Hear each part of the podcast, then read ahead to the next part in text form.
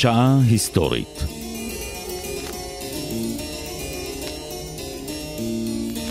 שני פנים לאבסולוטיזם הפרופסור מיכאל הרסגור וליעד מודריק משוחחים על הצלחתו של רישליה מול כישלונו של אוליברס.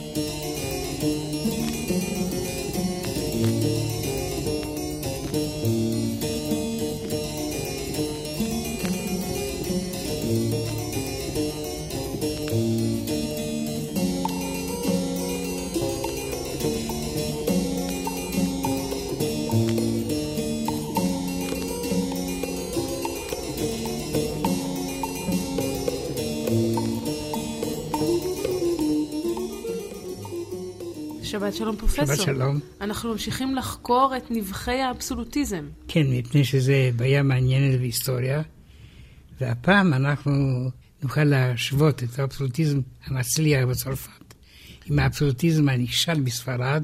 בעצם בתוכנית הקודמת דיברנו בעיקר על צרפת, והייתה דמות אחת מרכזית שבה התרכזנו, והיא רשליה.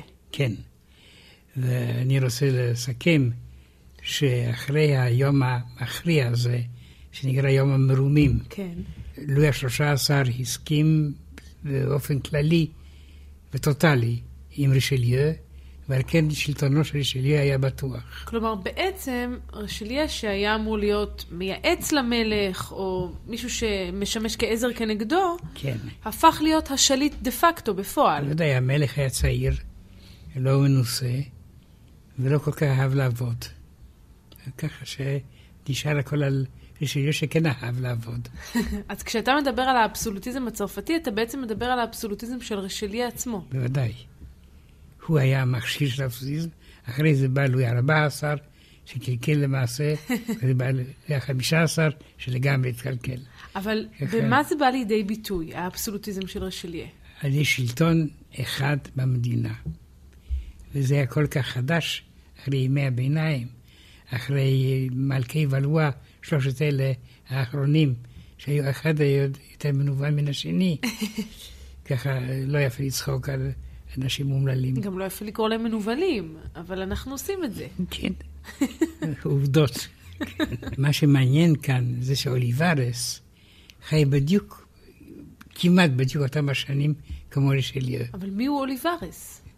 אוליברס, בניגוד לישליו, שבא מן האצולה הזעירה, אוליברס בין האריסטוקרטיה הספרדית המפוצצת, הגדולה. ו... אבל מה קרה? רישליו חי בצרפת מאוחדת, וכאן אין איחוד.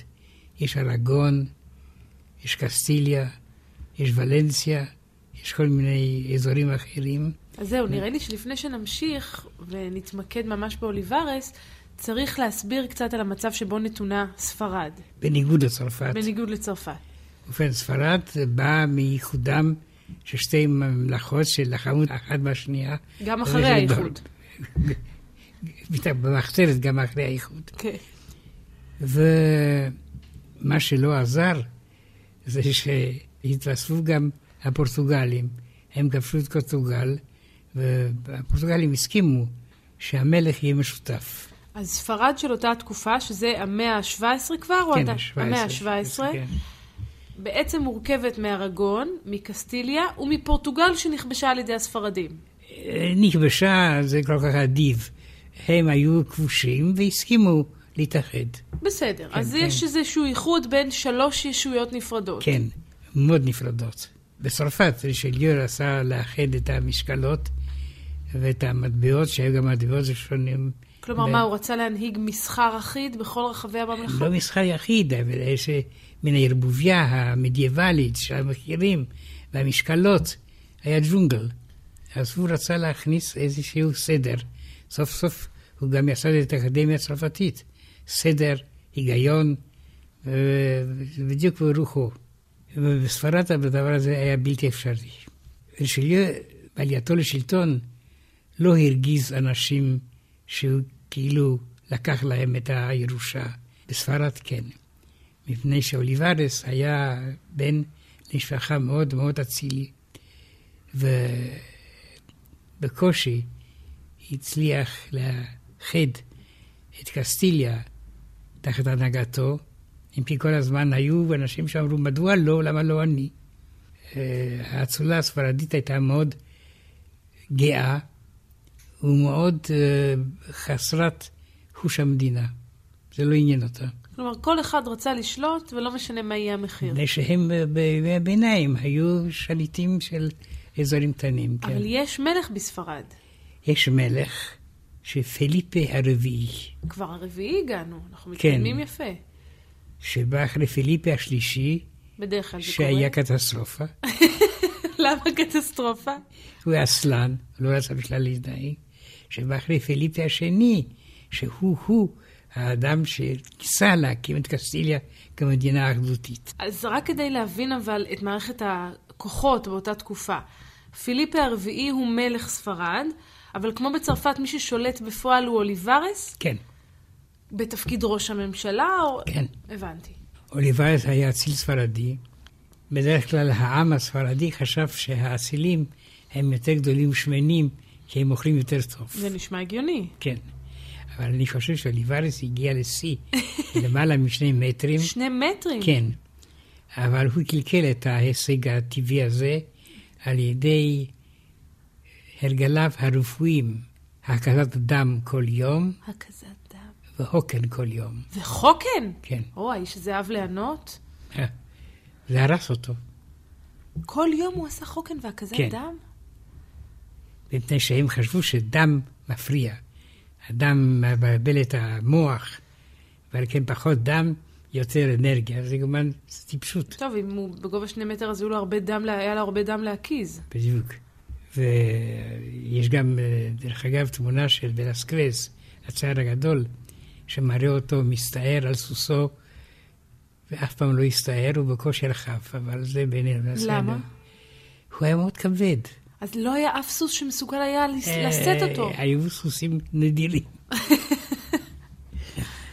שמגיע להם להזכיר אותם, אבל אני לא זוכר את השמותיהם. נראה לי שהסוסים יסלחו לנו. כן. בכל זאת, זה לא היסטוריה של סוסים, אלא היסטוריה של בני אדם.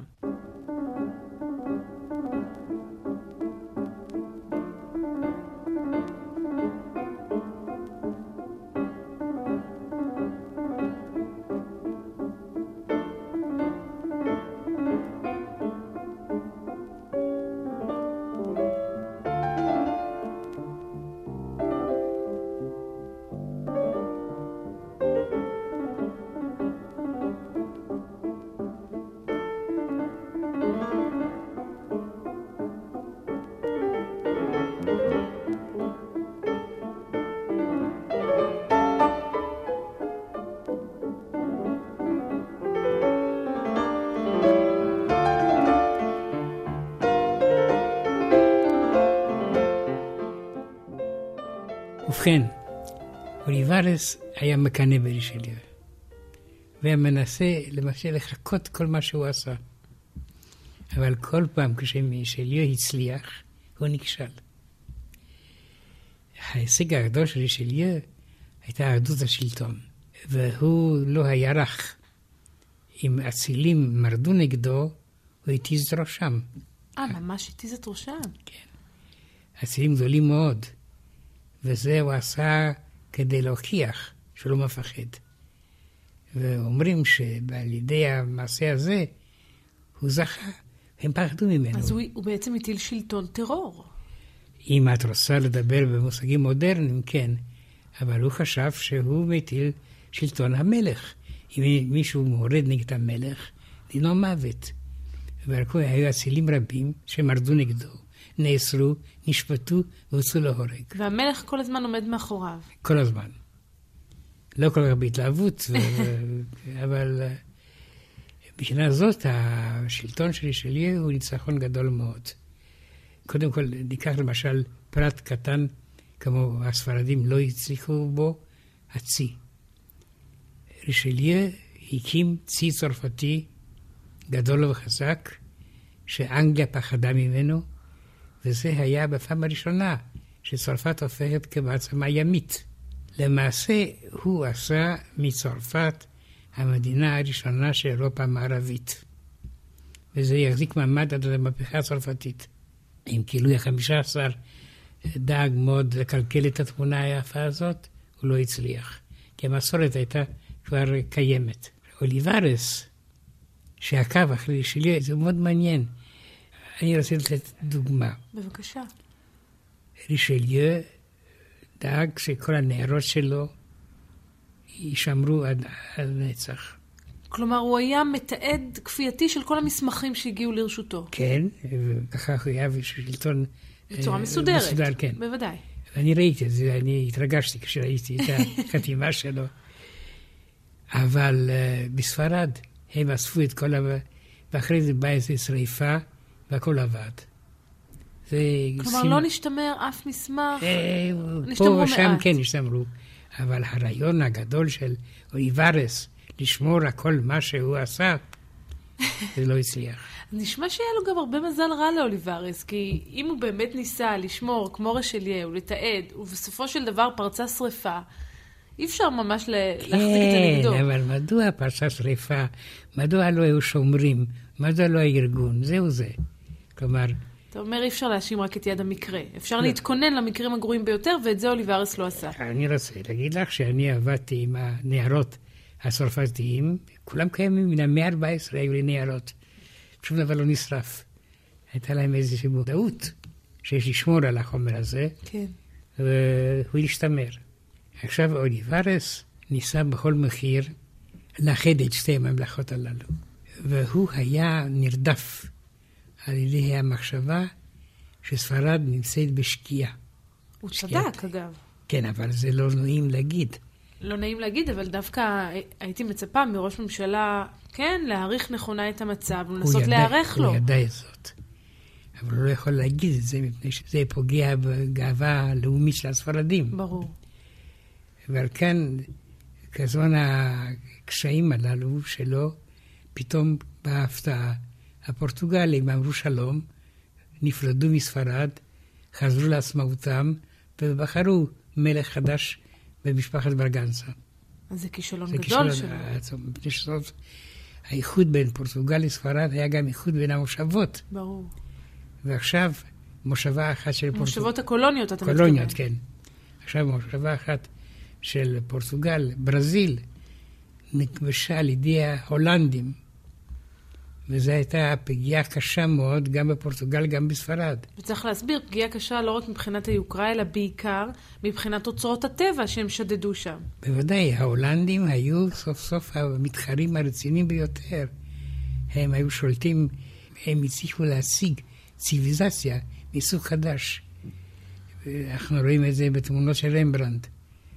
הם לא התביישו להיות עשירים, הם התגאו באושר.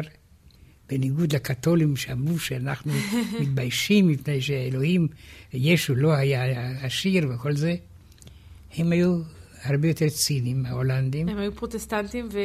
גם פרוטסטנטים, נוסף על הכל. והזכרנו יותר מפעם אחת שאצל הפרוטסטנטים העושר הוא מדד לאהבת האלוהים. אז כמה שאתה יותר עשיר, כך אלוהים אוהב אותך יותר, אז יש לך תמריץ כפול כן, להיות עשיר. כן, אבל ההולנדים רצו להדגיש את העושר, כדי להדגיש את אהבת אלוהים. כן.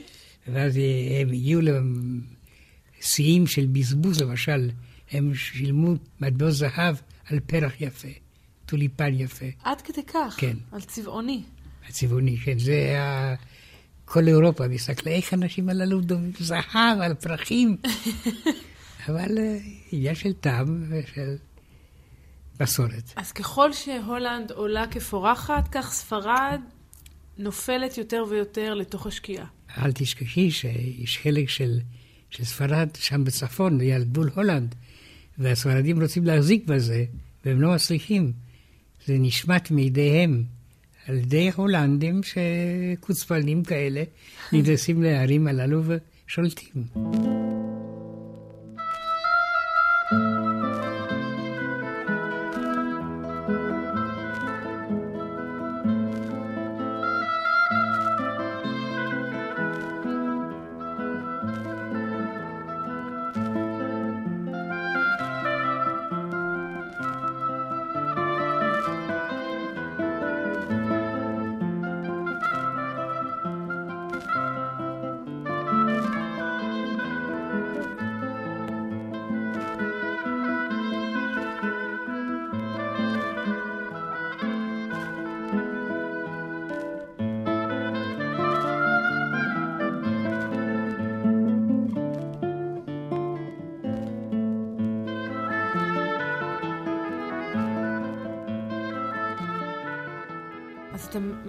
כאן היחלשות קודם כל מבחינה מדינית, מכיוון שיש להם פחות ופחות קולוניות, מושבות שהם מחזיקים בידיהם. היחלשות גם מבחינה כלכלית, כי אין להם מקורות שמהם הם יכולים uh, לשאוב למעשה את הכסף שהם מחזיקים בו. ויותר שההיסטוריה מתקדמת, הצרכים של המדינה הולכים ומתעמקים, אפשר להגיד ככה. למה? מפני שיש מלחמות בכל אירופה, מלחמה, והכסף איננו. מפני שהשטחים שהשייכים למונרכיה הספרדית, פורטוגלית, מצמצמת. הם גם לא משכילים לבנות בתוך המדינה מערכת תעשייתית יותר מפותחת. לא, לא. וזה היה אחד הצרות של אוליברס, שטען שספרד שוקעת מפני שהספרדים לא אוהבים לעבוד. וזה מאוד עצוב. הם חשבו שההתרחקות שלהם מעבודות אה, ידיים, מקצועות פשוטים, הסלידה שהם הרגישו כלפי עבודה, שאצילים לא יכולים לעבוד כמובן, כן. זה העיק ויותר ויותר על התקציב הספרדי, והביא עד הסוף להתמוטטו. אבל נשמע שאוליברס כל הזמן מתריע, הוא מודע לבעיה, אבל הוא לא מצליח לפתור אותה. לא. והייתה גם בעיה אחרת, שאלוהים חסך מרשליו ומצרפת. מצב בריאותו הנפשית של אוליברס הלך והתערער. כלומר, בעוד שצרפת שומרת על יציבות ורשליה ממשיך להיות מנהיג חזק מאוד. ומתחזק. ומתחזק אפילו עוד יותר. כן. אוליברס, לא רק ספרד הולכת ושוקעת, גם אוליברס עצמו הולך ומידרדר. מידרדר, והרגישו, מפני שהמנהג היה כזה. אוליברס היה קם הבוקר מוקדם מאוד, הלך לכנסייה. הקיז קצת דם, עשה קצת חוקן, תענוגות קטנים של בוקר. אחרי זה נפגש עם המלך, עם פיליפ הרביעי, והם דנו על ענייני המדינה, והוא נפגש עם פיליפ בראשית הקריירה שלוש פעמים ביום. אוקיי. ואחרי זה, עם הזמן, הפגישות היו פחות פחות אה, קרובות, ובסוף הוא נפגש רק פעם אחת ביום. כשהמצב היה כל כך רע, שמוטב לא לדבר עליו, אלא פעם אחת. כלומר, פיליפ העדיף שלא לדעת. בדיוק. הוא נשמע, דרך אגב, מלך מאוד חלש. תראי, לואי ה-13 היה מאוד חלש. כן, אבל ללואי ה-13 היה את רשליה לסמוך עליו. בדיוק, כן. ולפיליפה לא, אז שאלה אם זה לא תפקידו של המלך לשים לב שיש בעיה, שראש הממשלה לא מצליח להתמודד איתה. כן, אבל אין יכולת. ואוליברס חשב שאם אנחנו נכבוש לעצמנו את הולנד בחזרה, פתרנו את כל הבעיות. נהיה שוב עשירים, וכמובן הוא לא הצליח. אבל הוא ניסה בפועל? כן. פתח במלחמה על הולנד? כי תשכחי שבלגיה הייתה בידי הספרדים, ובלגיה היא ליד הולנד. בלגיה הייתה קתולית, ועדיין קתולית. כן, וגם ספרד קתולית. ספרד קתולית.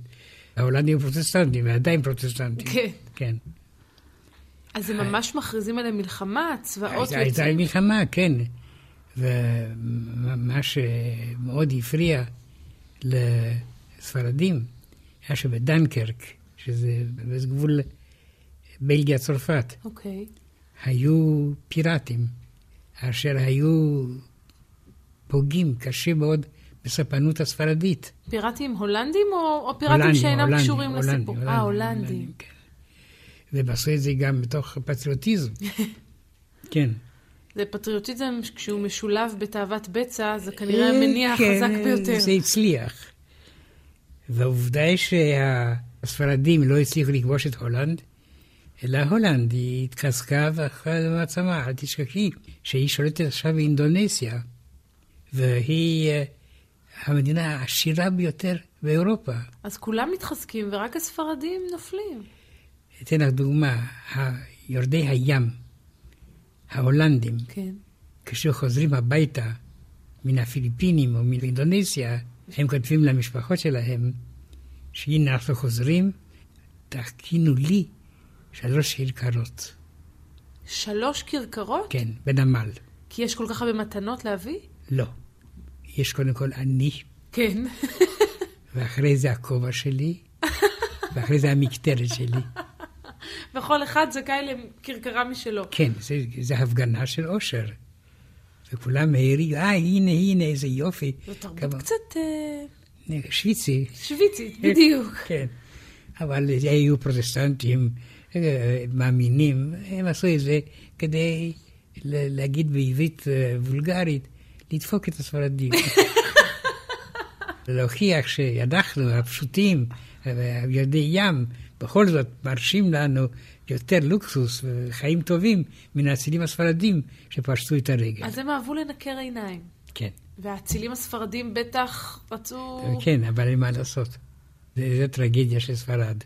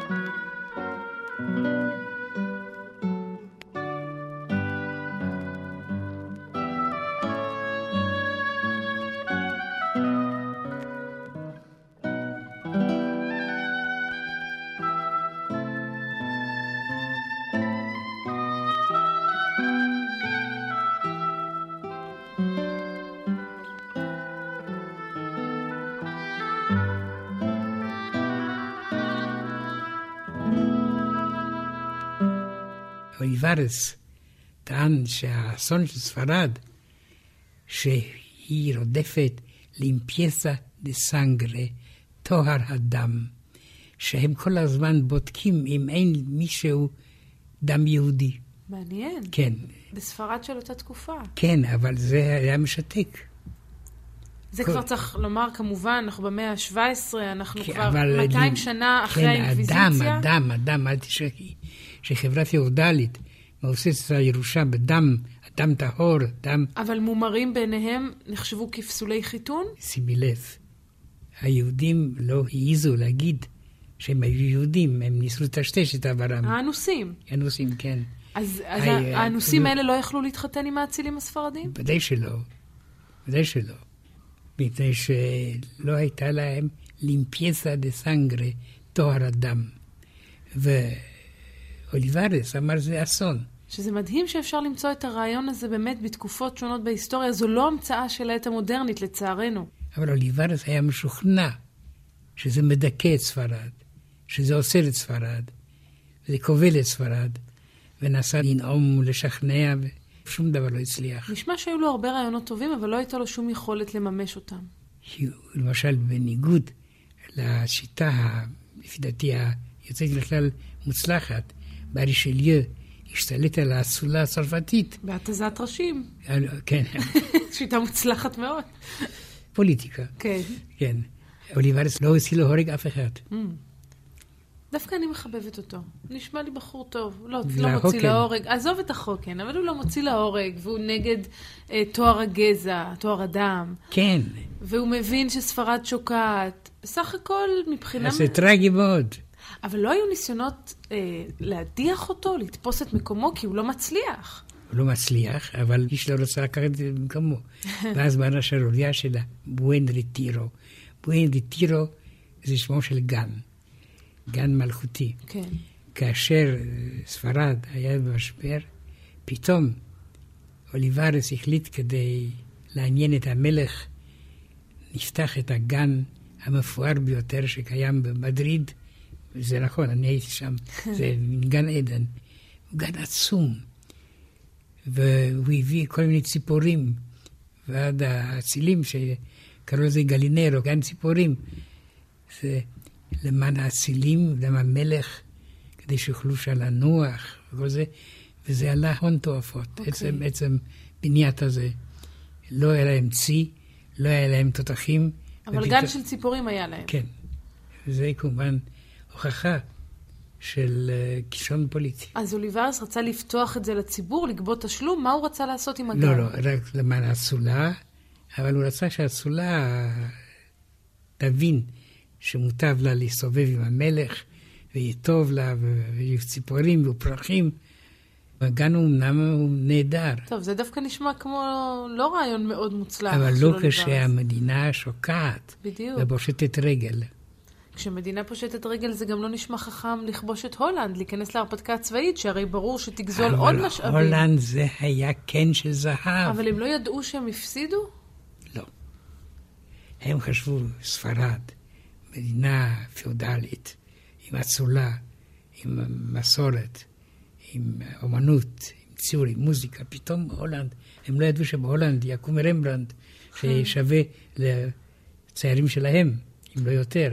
במאה ה-17, שבה כן. אנחנו כאמור נמצאים, היו מדינות שכבר ביטלו את הפיאודליזם, או שהוא עדיין שלט ביד רמה בכל אירופה? תראי, הפיאודליזם אה, בוטל על ידי המהפכה הצרפתית רשמית, כן. אבל רישליו עשה גם צעדים גדולים מאוד. אה, בצרפת כבר החלו כן. לאט לאט לוותר על השיטה הזאת. מפני שהאיכרים שהיו להם איזה רכוש מינימלי, יכלו לקנות את החופש שלהם. Mm, ואז הם כבר לא היו צמיתים, כבר לא היה פיאודליזם בכפר. מעניין, אז צרפת כן. הייתה חלוצה בהקשר הזה. כן. וספרד לא מנסה להעתיק ממנה? היא לא מצליחה. אבל בא עכשיו הדבר האחרון העצוב מאוד, אוליבר יצא מדעתו, אה, בגלל הכישלונות שלו, ובגלל זה שעד הסוף המלך אמר לו, אתה חייב להתפטר, הוא עזב את החצר, נסגר באיזה מנזר, בסופו הייתה טרגדיה גדולה מאוד. כנראה הוא לא חזר לאיתניו. ובכך נגמרה הקריירה הפוליטית שלו וגם האישית, אני מתארת כן. לעצמי.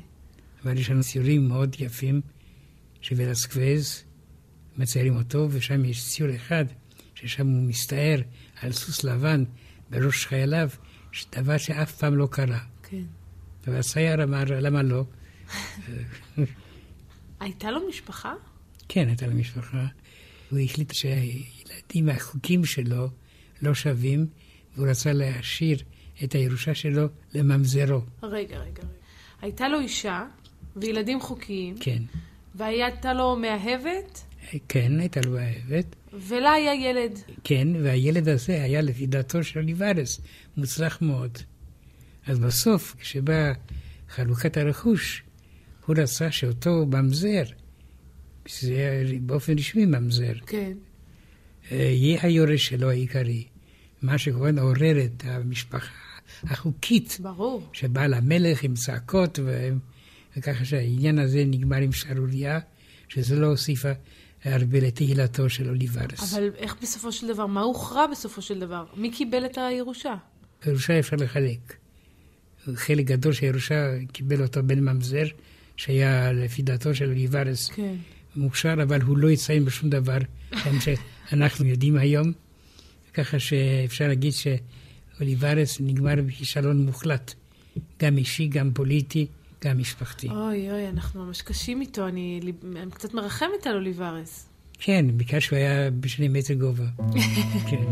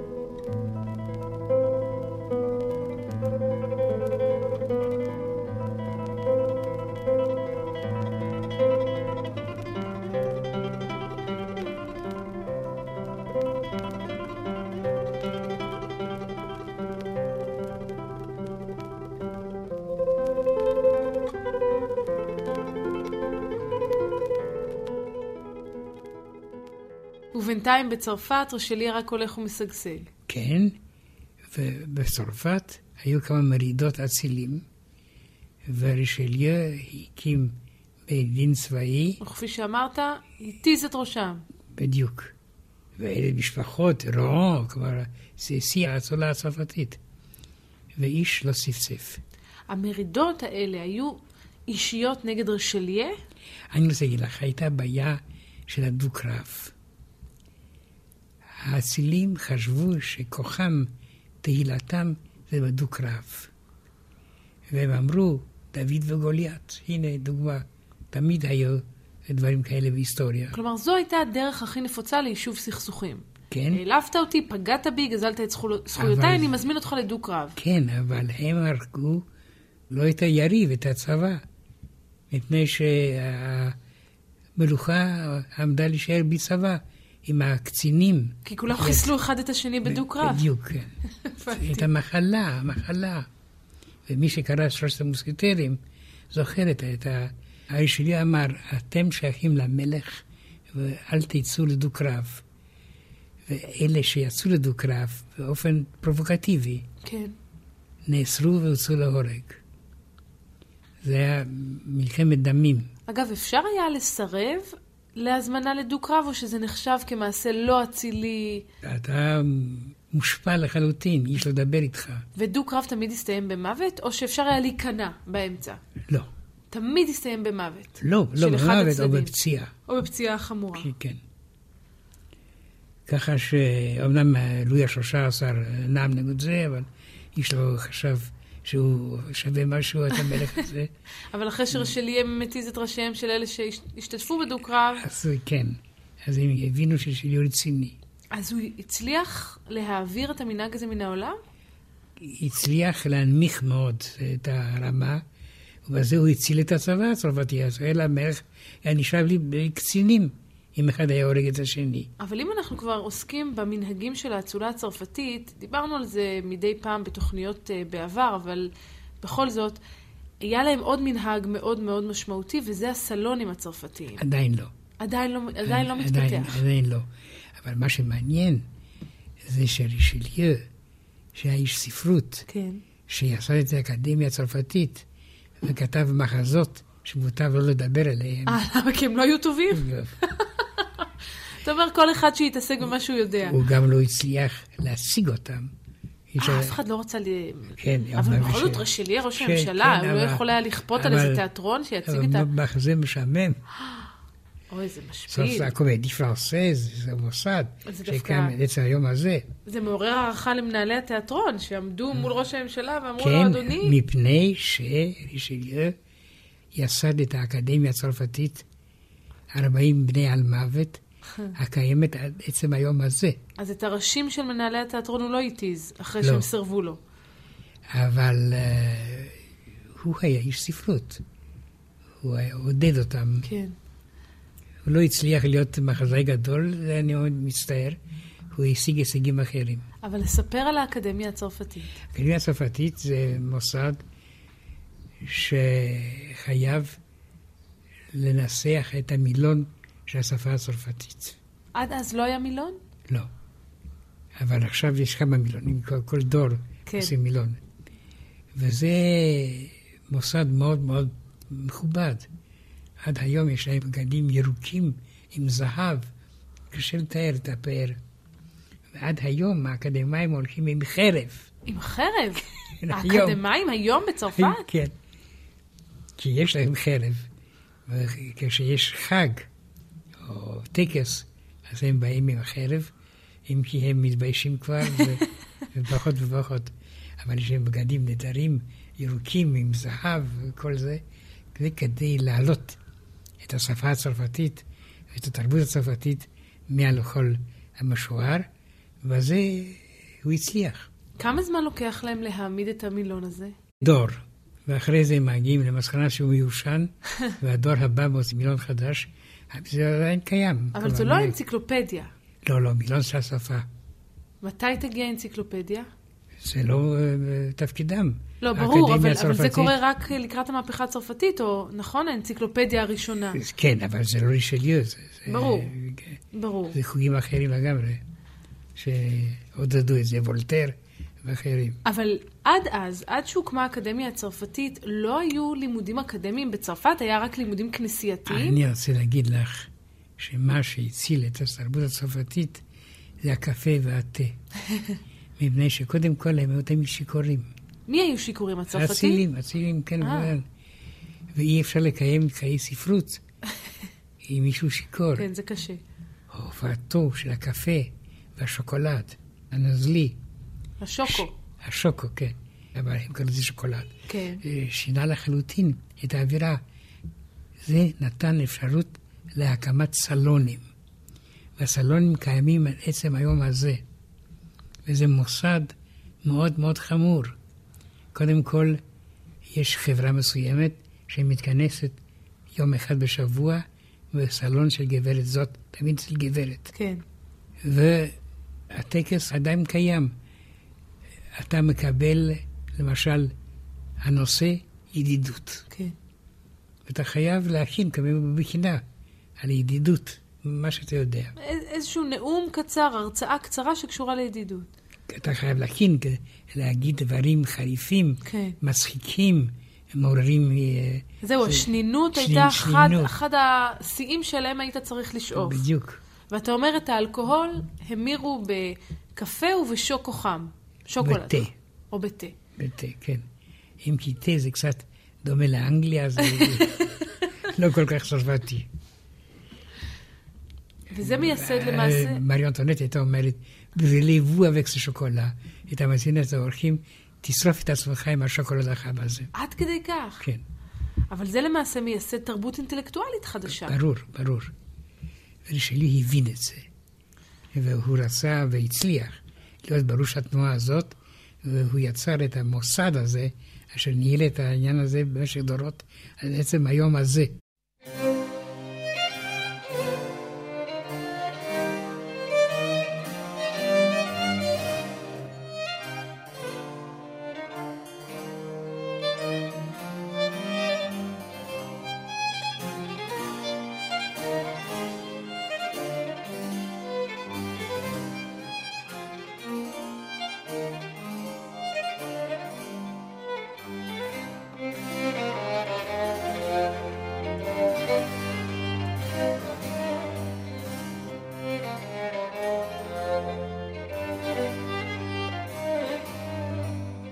מה מבחינת הקולוניאליזם הצרפתי? כי דיברנו קודם על ספרד, דיברנו על הולנד. צרפת מצליחה ליצור לעצמה מושבות? זה מתחיל להצליח. אבל עד הסוף, לואי החמישה עשר יפסיד את המושבות הללו. היו לצרפת שתי מושבות, אחת בהודו, כן. פה, שנשאר משם רק עיירה קטנה בשם פונדישרי היום, כלומר, ובאמי, היום יש בהודו עיירה ששמה צרפתי במקור. פונדישרי. אבל המושבה הצרפתית, הקולוניה הצרפתית בהודו הייתה יותר מעיירה אחת. בוודאי. האנגלים סילקו אותם, ולא היה צריך להתנגד לזה. בנוסף לזה, אמריקה. באמריקה הם הצליחו, מפני שקנדה של היום בחלקה מדבר צרפתית. כן. וזה הישג של אותם אנשים של שליו, שיסדו מה שהם קראו צרפת החדשה, נובל פרנס. הם הקימו את קבק, מוריאל, שם העיר זה ההר המלכותי, מו רויאל. כן. כן. ואני הייתי שם, הם ממש צרפתים. ושלי הצליח. אז הוא הצליח, אמרנו אקדמית, אמרנו מבחינת המושבות. אבל הקרב הצבאי, הם הפסידו את צרפת החדשה לטובת אנגליה. אמנם נשאר מיעוט צרפתי גדול במונריאל, כן. אבל זה היה שייך להם. אבל הקרבות האלה, כיבוש הודו וכיבוש קנדה על ידי אנגליה, כן, קורים בזמן שלטונו של רשליה? לא. אחרי כבר אחר כך. כן, כן. רשליה היה מעורב במלחמות ממש? כמו או, אוליברס? כן, מה זאת אומרת? הרי הוא ניהל מלחמת 30 השנה. אה, חתיכת הוא- מלחמה. הוא- הוא, זה מאוד מעניין. היה עמק בשוויצריה, ולטלינה, שהייתה שייכת לאפיפיור. ורשלי הגיע למסקנה שזה לרעת צרפת. שרשליה צריך להזכיר, הוא בעצמו קרדינל נוצרי כנסייתי. ומה הוא עשה?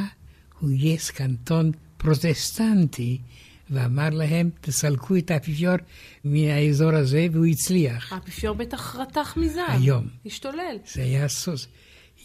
כולם נדהמו. הקרדינל עושה דבר כזה? והתשובה שלו הייתה שאני צרפתי. קודם כל אני צרפתי, אחר כן. כך אני נוצרי, ובוודאי ובוודאי אחר כך אני איש כנסייה. והוא עשה את עצמו מאוד פופולרי. עד עצם היום הזה, תשאלי ילד בצרפת, תשאלי, יגיד לך, הוא עמד נגד האפיפיור. אבל עד עכשיו אנחנו רק סוקרים את ההצלחות שלו ואת ההישגים שלו. היו לו גם חסרונות, אני מתארת לעצמי. היו חסרונות, כמובן. צרפת לא הייתה די מבוטחת, היה רעב. רעב. היו מחלות, כן.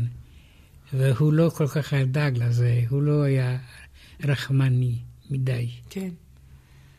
אבל כשהוא מת, צרפת הייתה מעצמה גדולה, המעצמה האירופאית. כן, היא הגיעה לרמה... כן, ותשמור על המקום הזה עד המהפכה הצרפתית. מה קורה אחרי מותו? אחרי מותו באים סדרה של יורשים הרבה פחות מוצלחים ממנו, גם בין קרדינלים. הם חשבו שיהיה קרדינל, הוא מצליח. אז... יהיה כמו רשליה. כן, אבל היו הקרדינל שלא היה כמו רשליה. אל תשכחי שעכשיו האבסולוטיזם של רישליו מקבל עכשיו זוהר יוצא מן הכלל בידי לואי ה-14, מלך השמש. כן. וזה עכשיו הדור הבא לדבר נקסט טיים. אבל לפני הנקסט טיים, אני עדיין נשארת בתוכנית הנוכחית, מה קורה בספרד אחרי מותו של אוליברס, או אחרי... השקיעה. השקיעה שלו וה... שקיעה מתמדת. עד נפוליאון, ספרד למעשה היא מפגרת. בהשוואה למדינות האירופאיות האחרות. הפריחה היא בצפון אירופה, דנמרק, שוודיה. מאוד מעניין שרישליו עשה ברית עם שוודיה, שהייתה מידה פרוטסטנטית, וצרפתים תלשו את צורותיהם. מה זה שוודיה? מי שמע על שוודיה? אבל הוא עמד על זה מפני שהשוודים היו לוחמים טובים, ולחמו נגד אויביו שלו, אז למה לא? היו פרוטסטנטים.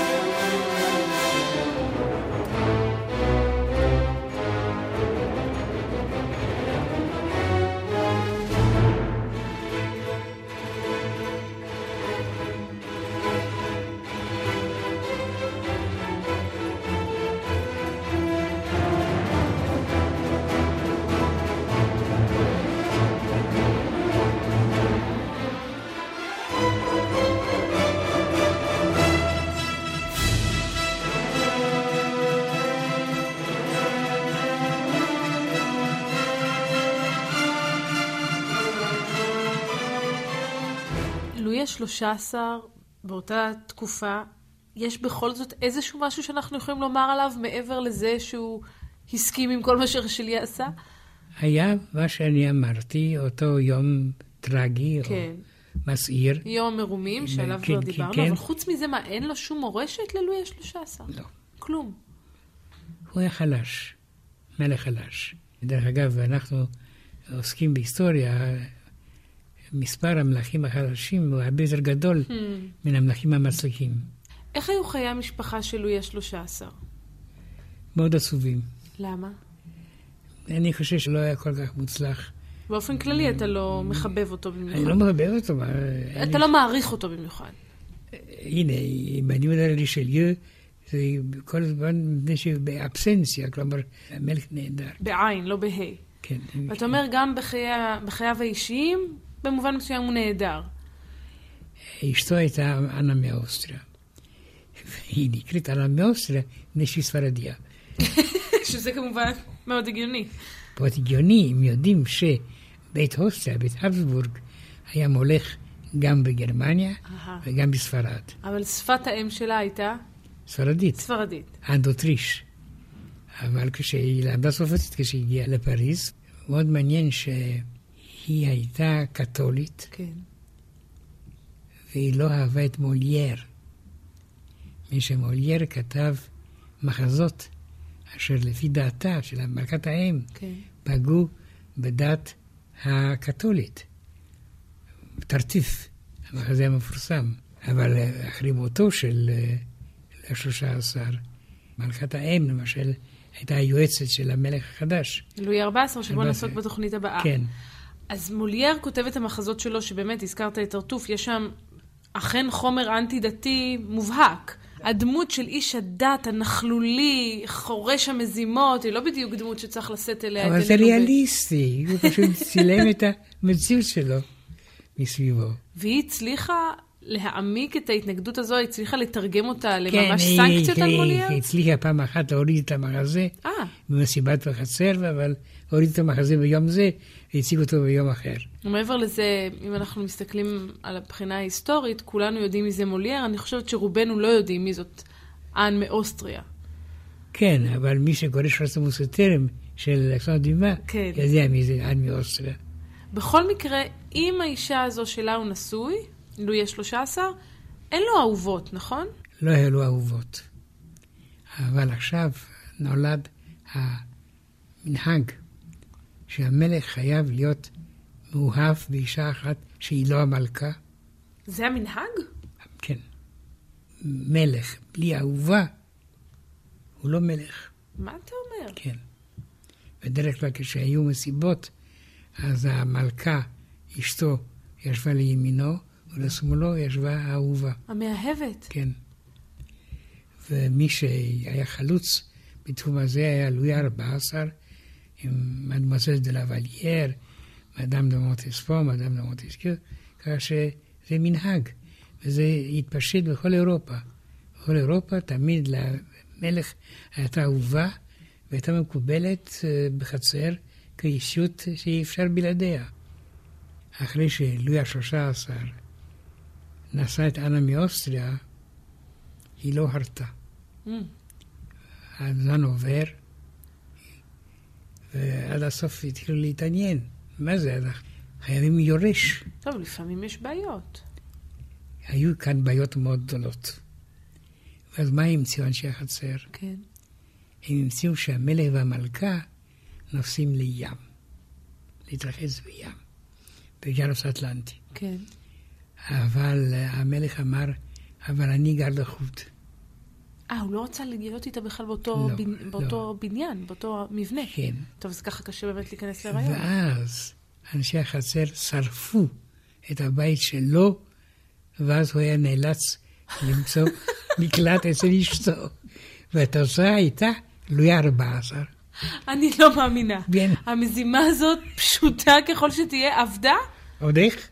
אבל לואי ה-13, אני מבינה שהוא כנראה צריך תמריצים, אבל הוא לא הבין שהוא חייב להעמיד יורש?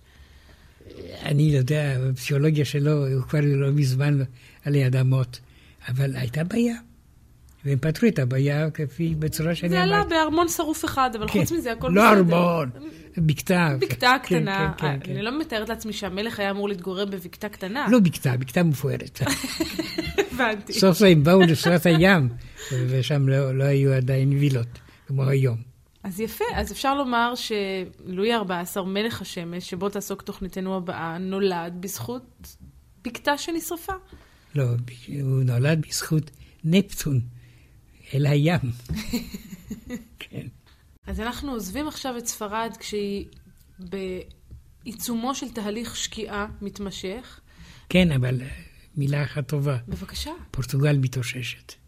אז בכל זאת יש עוד תקווה כן. כלשהי.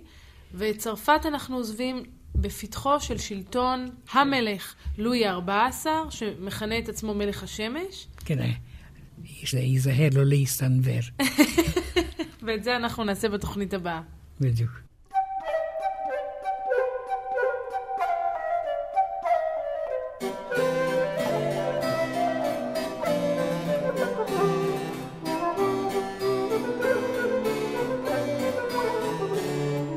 שעה היסטורית.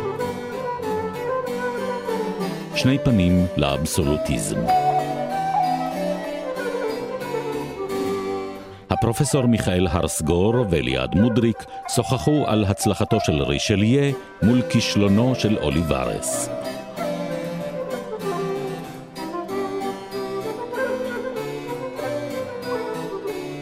עורכת דרור שרון.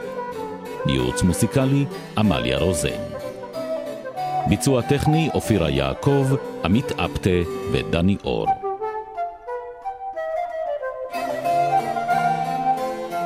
בתוכנית הושמעו קטעים מוסיקליים מאת המלחינים רובר באלאר, אנריקה גרנדוס, פרננדו סור, פרנצ'סקו ג'מיניאני, ז'אן פרי רבל ופרנסואה קופרן. כמו כן הושמעו קטעים מתוך פסקול הסרט שלושת המוסקטרים.